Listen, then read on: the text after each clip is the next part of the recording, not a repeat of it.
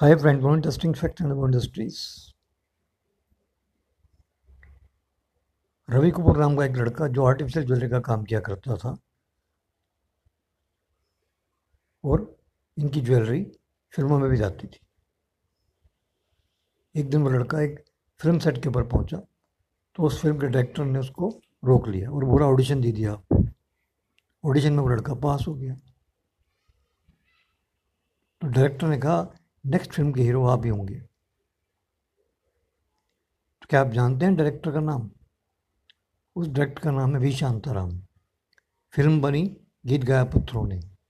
और उस लड़के का नाम रवि कपूर से बदलकर फिल्मी नेम जितेंद्र भी वी शांताराम नहीं दिया।